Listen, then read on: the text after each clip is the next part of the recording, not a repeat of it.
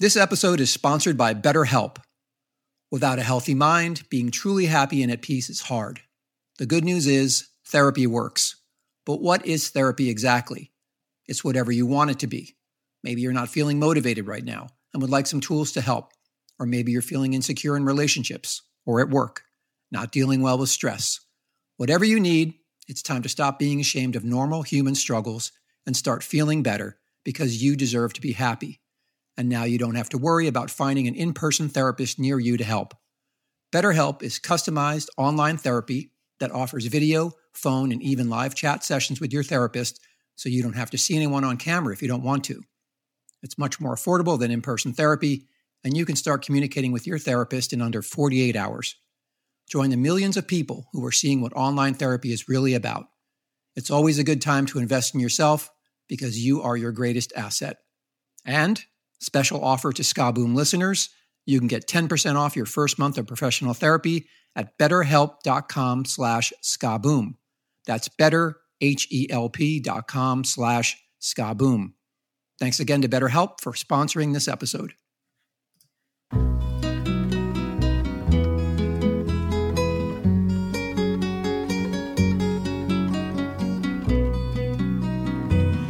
The sun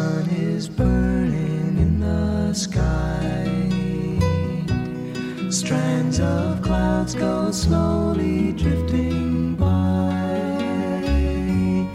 In the park, the lazy bees are joining in the flowers among the trees, and the sun burns in the sky. Now the sun is in the way. Where have all the protest songs gone? It's a question I think about often. Reasons behind the silence range from the generational to the cultural and economic. While current events and politics still drive creativity in the arts, some claim that changing social media habits have eroded music's political significance. Protest songs are no longer seen as an effective form of communication, says Malcolm Taylor, a British folk music expert.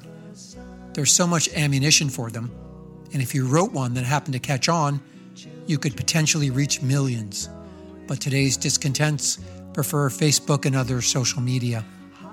I suppose it is easier to tweet 140 characters these days than it is to write a song. That said, there's a rich tradition of folk protest music in both the US and UK, and though I've never been a fan of folk music per se, I've always appreciated the way that folk music has historically been used to raise issues of social justice shrouded in a mushroom cloud of death. Death comes in a blinding flash of hellish heat and leaves a smear of ash, and the sun has come to earth. Now the sun has disappeared.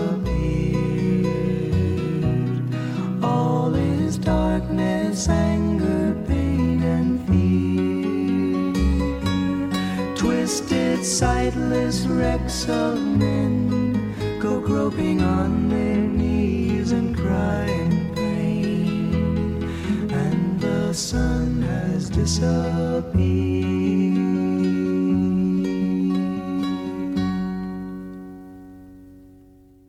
My form of folk music has always been two tone and 70s reggae, which incorporated many of the same ideals that formed the basis for the best folk music mainly that subversive, powerful, and galvanizing ideas are best communicated through song. The British folk protest tradition is not one that you would normally associate with the UB40, but there is a deep and direct connection that helps to put their earliest recordings into important context. Ian Campbell was a noted Scottish folk singer and songwriter.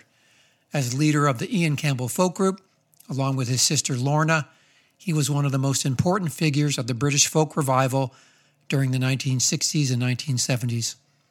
A committed socialist and anti nuclear organizer, Campbell's songs were full of tales of the working class and their everyday existence. Whenever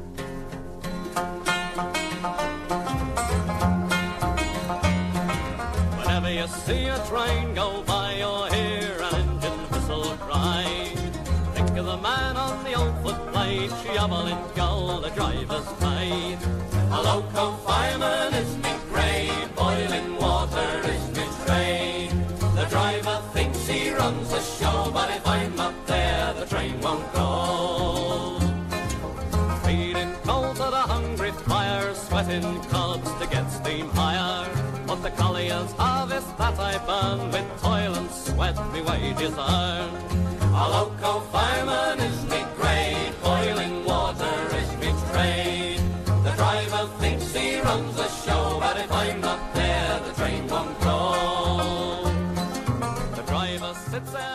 group performed a mixture of British traditional folk music and new material and made many appearances on radio, television, and at national and international folk venues and festivals.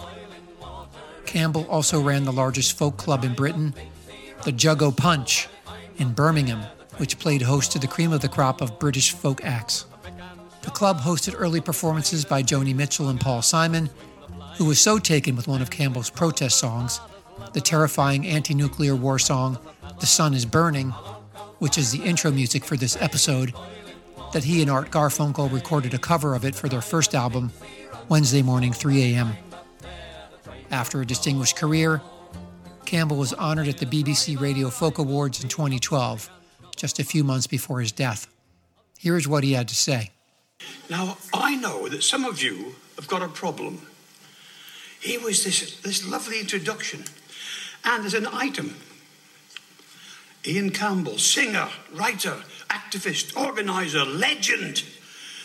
And most of you are thinking, oh, yeah, he's a legend. Why the hell have I never heard of him? I understand that. I understand that. I haven't had a good write up like that now for about 15, 20 years. And the reason is very simple. I was an enormously influential force in the folk song revival in the 1960s. You remember this? No, you don't know. right? And it's true enough. We were enormously influential in the 60s, me and my group, and the 70s. But in 1980, we packed in. For a variety of reasons deaths, divorces, various things in the group, and we collapsed and folded. And here's a very strange thing. In 19, 1980, I had made 19 LPs. That's an achievement because you don't get to make a second one if your first one didn't sell, and, th- and so on, right? So I'd made 19. And they sold very respectably in the folk scene 50, 60, 70,000 copies we would sell of an album. Wow! In the folk scene, huge. Well, ha, I had four sons, and two of them started this little reggae group. and, yeah, and they got together and they made, they recorded an album of reggae songs. Yeah, reggae. yeah. And uh, then they issued it and it went out. And it was quite popular. and it got into the charts. Not the folk charts by 60, 70,000, no. No, no, it got into the top 20. So then they took one track out of it and issued it as a single. And it got into the top 10. Well, the result was 1980, UB40, on their first album, outsold my 19 albums.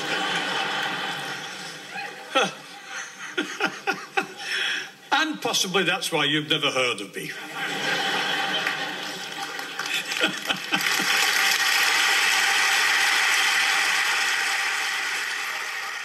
That's right. Ian Campbell was a father to four sons, three of whom, Robin, Ali and Duncan are or have been members of UB40. Hi, I'm Marc Wasserman. Welcome to Two Tone Legacy, a special audio documentary series of the Ska Boom podcast that focuses on the stories behind 10 iconic songs that contribute to the enduring legacy of two tone music and its ongoing impact on popular culture. So, what do John Lennon, the Sex Pistols, the anarcho punk band Crass, and UB40 have in common? I'll give you a second. You give up? They were the only musicians ever under active surveillance by MI5, Britain's equivalent of the FBI. This was confirmed when a former MI5 employee and whistleblower named David Shayler claimed in 1997 that the intelligence agency spied on UB40, spending years listening to the band's lyrics for evidence of their suspected subversive tendencies but it went further than that. MI5 agents were said to have bugged the homes of Ali and Robin Campbell and taped phone conversations between band members, fearing they were closet communists. MI5 were concerned enough about UB 40 that they stationed an undercover squad in a building across the street from the band's offices and studio in Birmingham. Ian Campbell said he believed that his sons and UB 40 were targeted because of his links to the Coalition for Nuclear Disarmament and his support for the 1984 miners' strike. Robin Campbell was quoted as saying of the surveillance that it was because of my father's subversive leanings. He was a communist folk performer. And then we were managed for a while by my older brother Dave, who had anarchist connections. Robin Campbell also spoke about this MI5 surveillance during an interview in 2021 with Mojo, an online Indian entertainment website.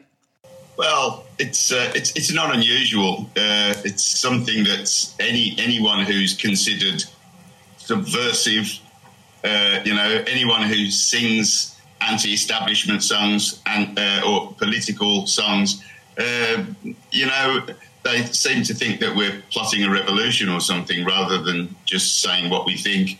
Um, and you know, in those days, and probably still now, anyone who's uh, you know suspect is going to be mm-hmm. watched by the by these services. You know, uh, we found that out. That was, uh, I think, it was in the eighties that we found out that we'd been under surveillance. Um, my father was politically active, and he found out that he was under surveillance too. A friend of his who worked in the telephone company, British mm-hmm. Telecom, uh, he came to the house. He wouldn't ring him. He came to the house and said, I just want to tell you, your phone's being tapped, uh, you know, because you're a subversive. And that happened with us. And, uh, you know, I certainly wasn't surprised. I was surprised to find out that not only were they tapping our phone, but they were also, they had an office across the road from our studio uh, in a factory and they had a cameras set up and they were filming oh. the people that were coming to and from the studio. The fact is that this is nothing new. Since the FBI first put jasmine, such as Duke Ellington and Nat King Cole, under surveillance as part of their program to suppress advances in civil rights, or for supposedly advocating communist or anti war groups, music has been a major battleground in governmental wars for ideological control. Many FBI targets have been black, from the Jimi Hendrix experience, believing that drugs were planted by the authorities who busted them in Toronto in 1969, due to the fear of black cultural emancipation to the widespread tracking of rebellious or politically motivated rappers, including Tupac, Biggie, Eazy-E, and the Wu-Tang Clan, who were deemed a major criminal organization in their FBI files. So, what could have prompted MI5 to be concerned about UB40? It's a worthy question. Younger music fans who associate the band with songs like Red Red Wine, Can't Help Falling in Love, and I Got You Babe might struggle to reconcile the pop version of the band with the one that started their career writing and recording a series of political protest songs. While the two tone bands were reviving the 60s ska, UB40, like their compatriots in Steel Pulse, were writing genuinely British roots reggae. But while they continued the fiery political tradition, UB40 put aside Rastafari and the Bible and wrote for their secular British peers.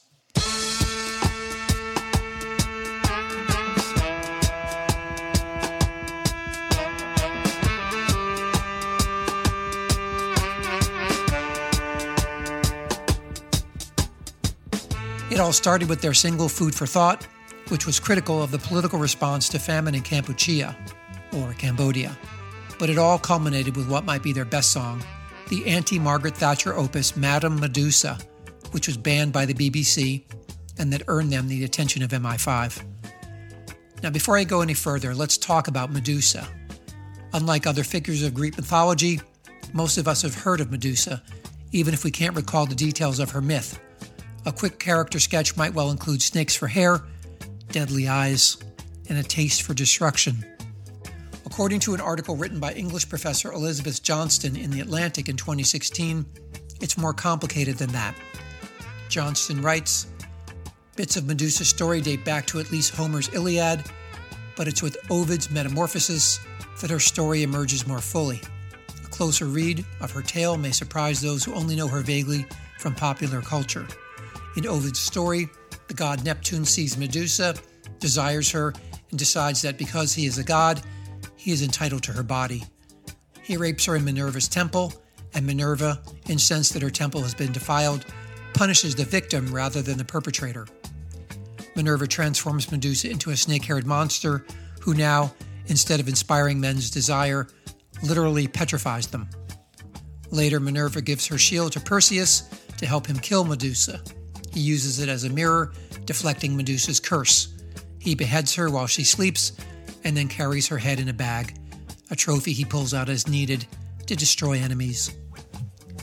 Among many young musicians in the late 70s, Margaret Thatcher quickly became a folk devil for the politically disenfranchised, and UB40 were no exception. And what's even more fascinating is that the lyrics for the song were written by the same man who wrote The Sun is Burning, Ian Campbell. Ian Campbell knew how to craft a song. He helped me with songwriting at first, Robin Campbell told Birmingham's Noise 11 in 2021. When we were first writing lyrics to Food for Thought, it was from an idea of his, and he helped me with those lyrics.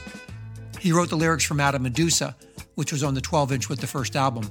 He wrote the lyrics for that and gave them to me because he wanted us to have good lyrics. He was a great songwriter, and he'd been writing songs for a long time. In fact, Paul Simon recorded one of his songs later on in his career. Madame Medusa was a clever way to denounce Thatcher and another musical leap for the fledgling eight piece group, who used their repulsion at the Prime Minister and her policies as a jumping off point for a magnificent dub reggae excursion set to Campbell's lyrics. At nearly 13 minutes, the song opens with an organ bubble, percussion, a killer bass line, and the words From the land of shadows comes a dreadful sight, a lady with a marble smile, spirit of the night. Brian Travers answers every line with a heavily reverb sax. The Campbell brothers employ their father's fury and bitter wordplay. Her tree of evil knowledge sprouts a special branch that must have made Peter Tosh proud. If you've never heard it, Madame Medusa is a protest song of the highest caliber that perfectly captures the impact Margaret Thatcher was having on Britain.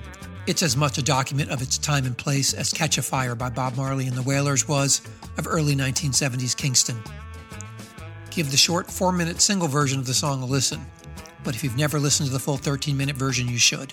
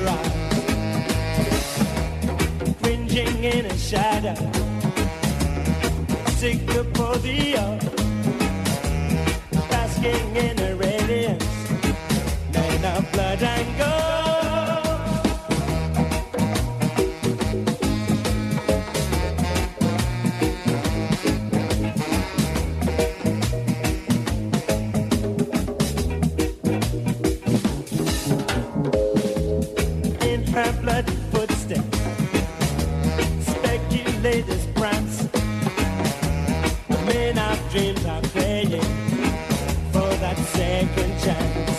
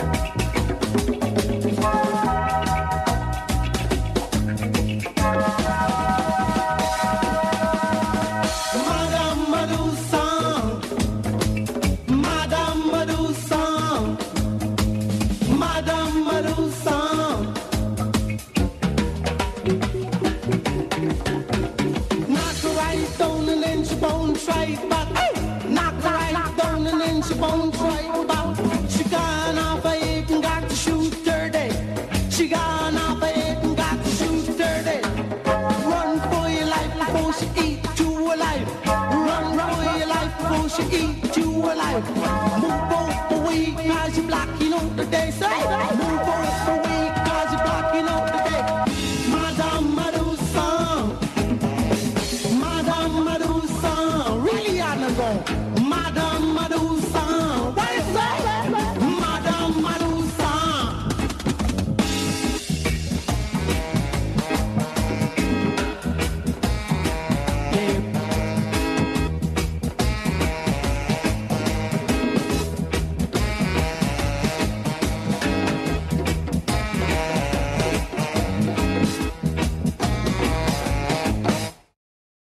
Paul Williams, author of You're Wondering Now, the specials from Conception to Reunion, and the lead singer for the Skapones, put the song into two tone context.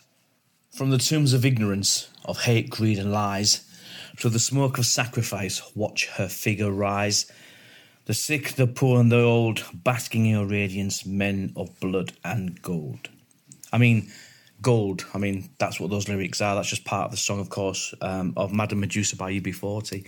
I think one of the greatest things about any song is that, um, especially stuff that's got a political comment and stuff, and, and a lot of people tend to go for the, the juggler, as we say, uh, quite a few times. But I think a song written about somebody, as this was with Margaret Thatcher, um, is very very clever and that, i think they're great all, all songs like that are great those that can hide them, what this what they're really trying to say you know quite a powerful strong message hidden in lyrics that people sort of don't understand what they're really talking about and and i think this is the difference um, and you thought we were very good at that very good at that um, a lot of the two-tone bands were I mean, we know that UB40 are a two-tone band as such, and they were well you know informed about Two Tone were chasing them, but uh, and but they wanted to be themselves and, and they stuck to the guns, and I think it worked. I think the early UB40 stuff is obviously, and a lot of people agree with me, is the best stuff they ever did.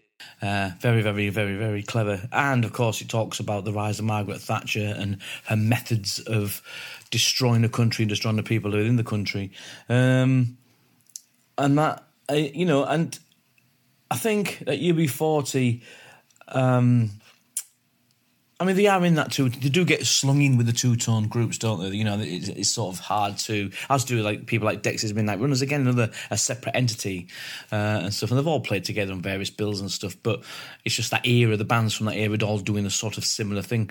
Um, but Madame Medusa, it's very, very good, and uh, the album, of course, signing off is, is very, very good as well. It's it's the probably dare I say their best maybe. Present Arms is good, but signing off for me, I think nicks it. But um, I love the track, and the, the thing about the track as well is it could get played on radio. you know, it could get played on radio. You know, I mean, I remember, I think it was the Beat when they did "Stand Out Margaret." Um, it was banned for quite a lot uh, on radio specifically as well. The band's drummer Jim Brown has been quoted as saying that a tendency to make rebel music was hardwired with all the band members. Brown recalls a teacher handing him the Communist Manifesto when he was 15. According to Brown, we would sit around all day getting stoned and talking about solving the world's problems. That carried over to the early days of the band as well. Like the two tone bands, UB40's approach to social justice was married not to ska, but to dub reggae. Brown said in a Medium article from 2017 Dub was a formative thing for me. Lee Perry, Prince Jammy, that was the music that you had on when you were smoking your spliffs. You listened to those amazing sounds achieved with really basic equipment on old King Tubby records and through sheer force of will, you would set about doing the same thing. What's also fascinating is that Madame Medusa and Stand Down Margaret by the Beat, also from Birmingham, were written, recorded, and released around the same time, yet had different trajectories and impacts. Ali Campbell told The Guardian last year We did Madame Medusa about Thatcher and got it played on the radio because DJs didn't know what we were talking about.